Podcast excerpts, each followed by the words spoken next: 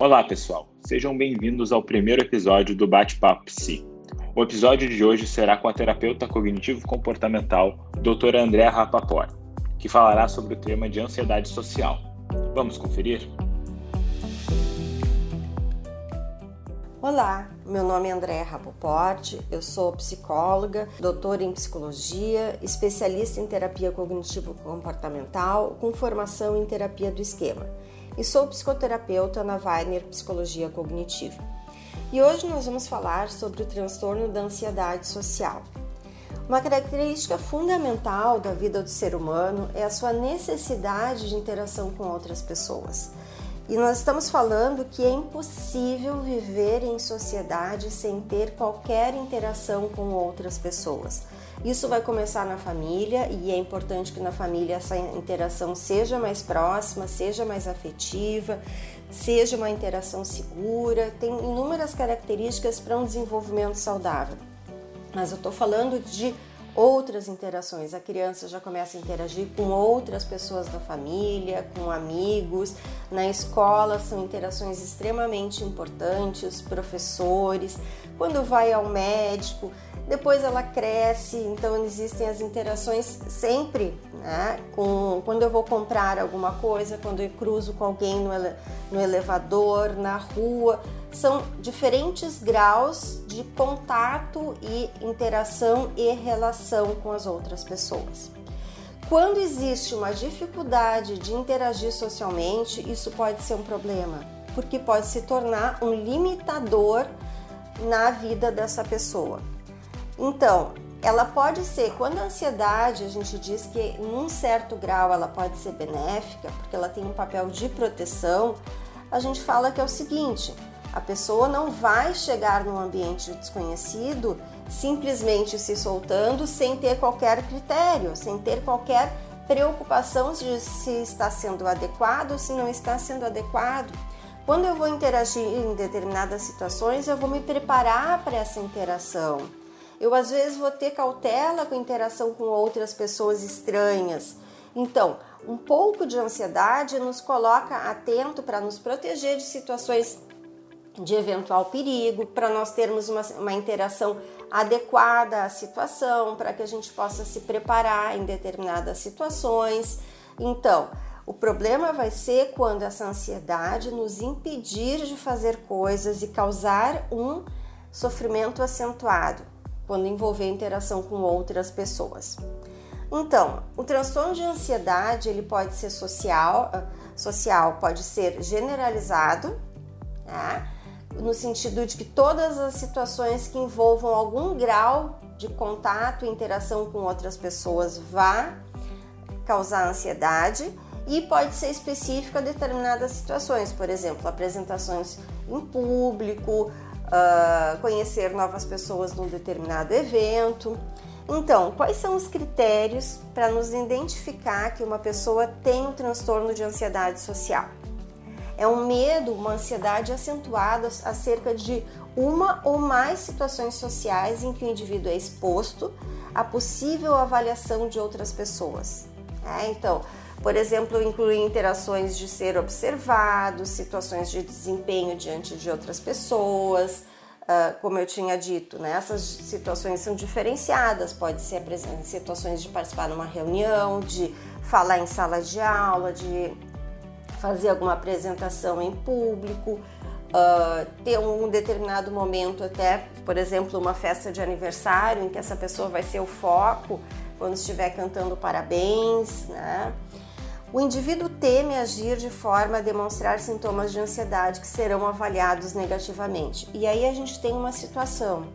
É, quando a pessoa está muito ansiosa devido à interação, ela acaba assim uh, tendo sinais como um tremor, por exemplo, ficar uh, com rubor no rosto, a, a fala dela pode ser uma fala mais gaguejada e aí a pessoa fica com medo de transparecer esses sintomas, mas este medo acentuado faz com que se tenha estes sintomas.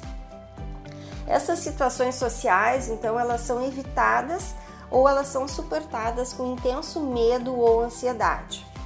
E este medo, ansiedade, é desproporcional à ameaça real apresentada pela situação e ao contexto sociocultural.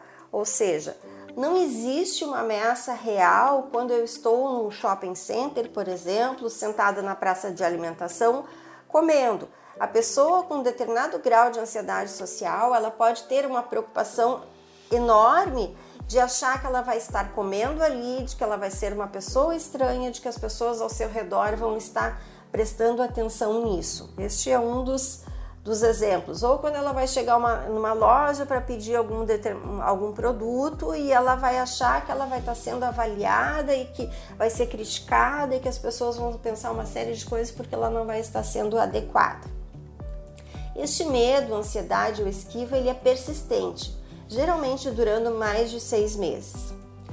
O medo, a ansiedade ou esquiva, então, vai causar um sofrimento clinicamente significativo ou um prejuízo no funcionamento social, profissional ou em outras áreas importantes da vida da pessoa. É, por exemplo, uh, em questões mínimas, né, de que nem eu estava falando, de entrar num, num, transporte público ou até num, num, transporte de aplicativo, de ter que ter algum contato para fazer alguma solicitação para uma pessoa. E este medo, ansiedade ou esquiva, ele não é consequência dos efeitos fisiológicos de uma substância ou de uma condição médica. Bom, a pessoa com transtorno de ansiedade social, ela tem sintomas cognitivos, emocionais, uh, fisiológicos e comportamentais. Então, ela vai ter os sintomas cognitivos: menor concentração, não sabe o que falar, pensamentos negativos antes da situação, durante a situação e depois. Sintomas emocionais como medo, pânico, terror, angústia. Sintomas fisiológicos, né, que são vários os sintomas fisiológicos da ansiedade de uma forma geral, que pode ser o tremor, que pode ser o rubor, o suor, a voz embargada, taquicardia, tontura, náuseas, sensação que vai desmaiar, formigamento, falta de ar, dor no peito e muitos outros. Temos também os sintomas comportamentais, que é a evitação direta de uma situação ou evitação sutil, como desviar o olhar, falar pouco, uh, ficar em lugares escondidos né, de, da visão das pessoas, estes são alguns exemplos. E a origem do transtorno de ansiedade social?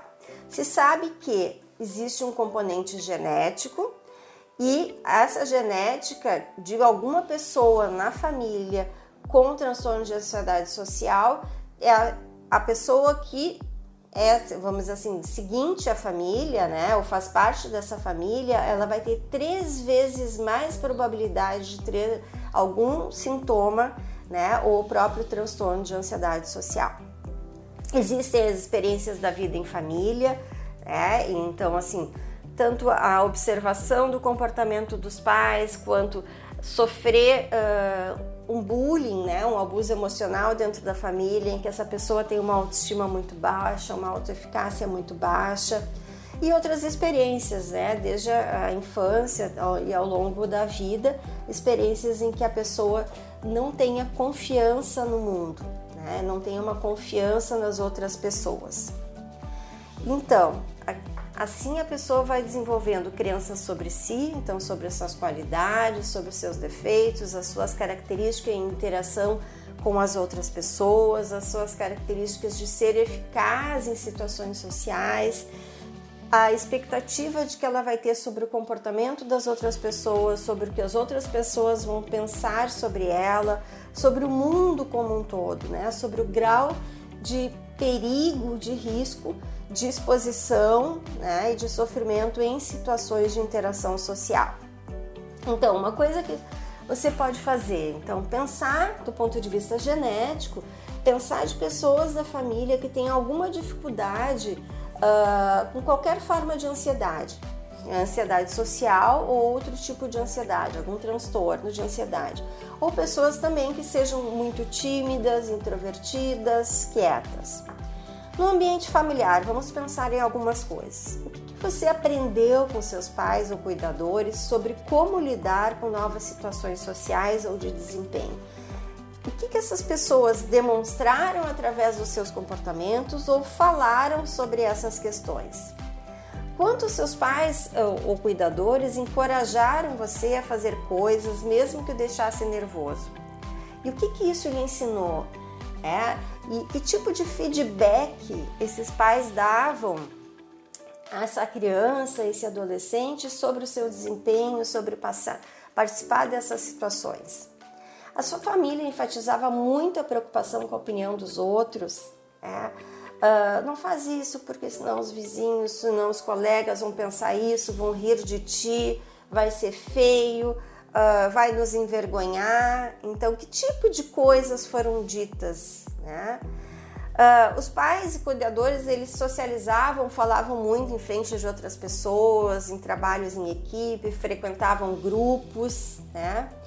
E você teve algum pai ou cuidador que o maltratou emocionalmente, fisicamente, sexualmente, que uh, fez com que você não se sentisse capaz de, ou com autoestima, como eu já disse, positiva, com uma autoeficácia positiva, ou o contrário, né? Vamos pensar todas essas situações, né? Que sendo também vistas de uma forma uh, positiva, se foi incentivado, se os pais demonstraram modelos então de interações positivas, de expectativas positivas, mostraram para você as suas capacidades, mostraram que as outras pessoas podem ser confiáveis, de que o mundo não é perigoso. Então faça esses questionamentos para entender um pouquinho, então, de onde veio essa ansiedade social. Então, essa ansiedade social, ela não é somente durante o evento. Ela pode começar antes do evento mesmo né? que é a expectativa que você vai ter frente a algum evento social sobre o que vai e pode acontecer. Então, vão surgir lembranças de situações anteriores em que você percebeu como falhas, de que você se sentiu de alguma forma uh, julgado, pensamentos uh, sobre a incapacidade de lidar com essas situações, do que, que pode acontecer. Muitas vezes, não só o pensamento, mas já virem imagens né, de um de um possível uh, fracasso ou de interações mais, mal sucedidas. E esta, uh, esse processamento né, pré-evento de uma expectativa negativa vai fazer com que se crie então uma, uma ansiedade antecipatória. Então, que antes mesmo do evento acontecer, a pessoa muitas vezes fica ruminando, ruminando e já vai aumentando a ansiedade e muitas vezes vai fazendo com que a pessoa então decida não participar deste evento, não uh, fazer determinada tarefa. Uh, a pessoa durante o evento ela vai ter uma tendência a ter uma atenção autofocada em relação aos seus sinais é, do corpo, de sensações desagradáveis, uh, e de eventual, por exemplo, aqui algumas vezes eu posso ter dado uma gaguejada, então já pensar que essa gaguejada então foi catastrófica, de que eu estou sendo muito mal avaliada, uh, estar autofocado nisso. Mas também ter uma atenção seletiva a sinais do ambiente. Então, às vezes, uma pessoa está olhando na sua direção mas não para você. E você já acredita que essa pessoa está olhando para você, que essa pessoa já está pensando algumas coisas, como você pudesse imaginar o que, que a pessoa está pensando. E depois do evento, que a gente chama de processamento pós-evento, também é importante porque muitas vezes a pessoa fica fazendo uma retrospectiva, tentando imaginar uh, mentalmente tudo o que aconteceu, buscando possíveis falhas e aumentando muito a percepção negativa, porque muitas vezes se faz uma catastrofização ou inferências sobre essas situações que não são verdadeiras. Vou dar um exemplo. Né? Uh, uma pessoa vai fazer uma apresentação no seu trabalho. Né? Então ela já começa a pensar antes, né? Um processamento pré uh, evento. Vai ser horrível, eu não vou conseguir, eu vou ficar com rubor no rosto, todos vão ver. E aí ela começa a ter ansiedade, medo uh, e vai buscar então ter, né, evitar esse evento, se possível, ou então ela vai ao evento, mas ela já antes mesmo já estava com taquicardia, com suor. Durante o evento, que vai ser apresentar este trabalho, né, participar de uma reunião, a pessoa vai ficar pensando: eu estou ansioso, eu estou ficando vermelho, vai me dar um branco, todos estão percebendo que eu estou ansioso. Então, o que, que vai acontecer? Essa ansiedade vai aumentar cada vez mais. E a pessoa vai querer terminar a apresentação o mais rápido possível, se ela não pode evitar, e ela vai ter então uma série de reações uh, físicas durante este evento. E o processamento pós-evento vai vão ter pensamentos, por exemplo, foi horrível, não gostaram do meu trabalho, eu não posso mais participar de eventos assim e ficar ruminando essa situação durante um bom tempo. Então, uh, é muito importante que a pessoa que possa ser trabalhado né, durante o seu tratamento as crenças negativas que essa pessoa tem sobre situações sociais e sobre outras pessoas e sobre si mesmo e também a forma como ela faz previsões sobre resultados de situações sociais sem ela poder ter evidências de que isso vai ser verdadeiro. E também se trabalhar a evitação associada a essas previsões. Né? Uh, o foco da atenção em pistas de ameaças sociais quando ela está na situação social, quando muitas vezes essas pistas podem ser inúmeras outras coisas e não uma ameaça social. E também uh, evitar e se trabalhar essa avaliação negativa do desempenho após a situação estar, ter sido uh, ter ocorrido. É, então, assim, são questões, ou seja, trabalhar o pensamento, porque é a partir do pensamento, da interpretação da situação, que vai se ter então toda a, o desencadear das emoções, das reações fisiológicas e da reação comportamental de evitação. E é muito importante, então, que se entenda que a uh, ansiedade, os transtornos de ansiedade, eles vão ser trabalhados se enfrentando a situação. Então, quando em terapia, esse paciente ele precisa ter um vínculo importante com esse terapeuta, confiar uh, no processo terapêutico, confiar na existência de evidências científicas de que este enfrentamento está comprovado de que vai diminuir a ansiedade. Quanto mais vezes eu faço algo que eu tenho medo, que eu tenho receio, que eu tenho ansiedade, mais natural este evento se torna e menos ansiedade eu vou ter. E mais eu vou comprovando através de evidências de que as minhas inferências, de que os meus pensamentos negativos não são verdadeiros. E no caso da terapia, mas quem vai tentar resolver essas questões também socialmente sozinhos, né? Uh, é importante que se faça uma hierarquia de situações do que eu menos tenho ansiedade nas interações sociais até o que eu mais tenho.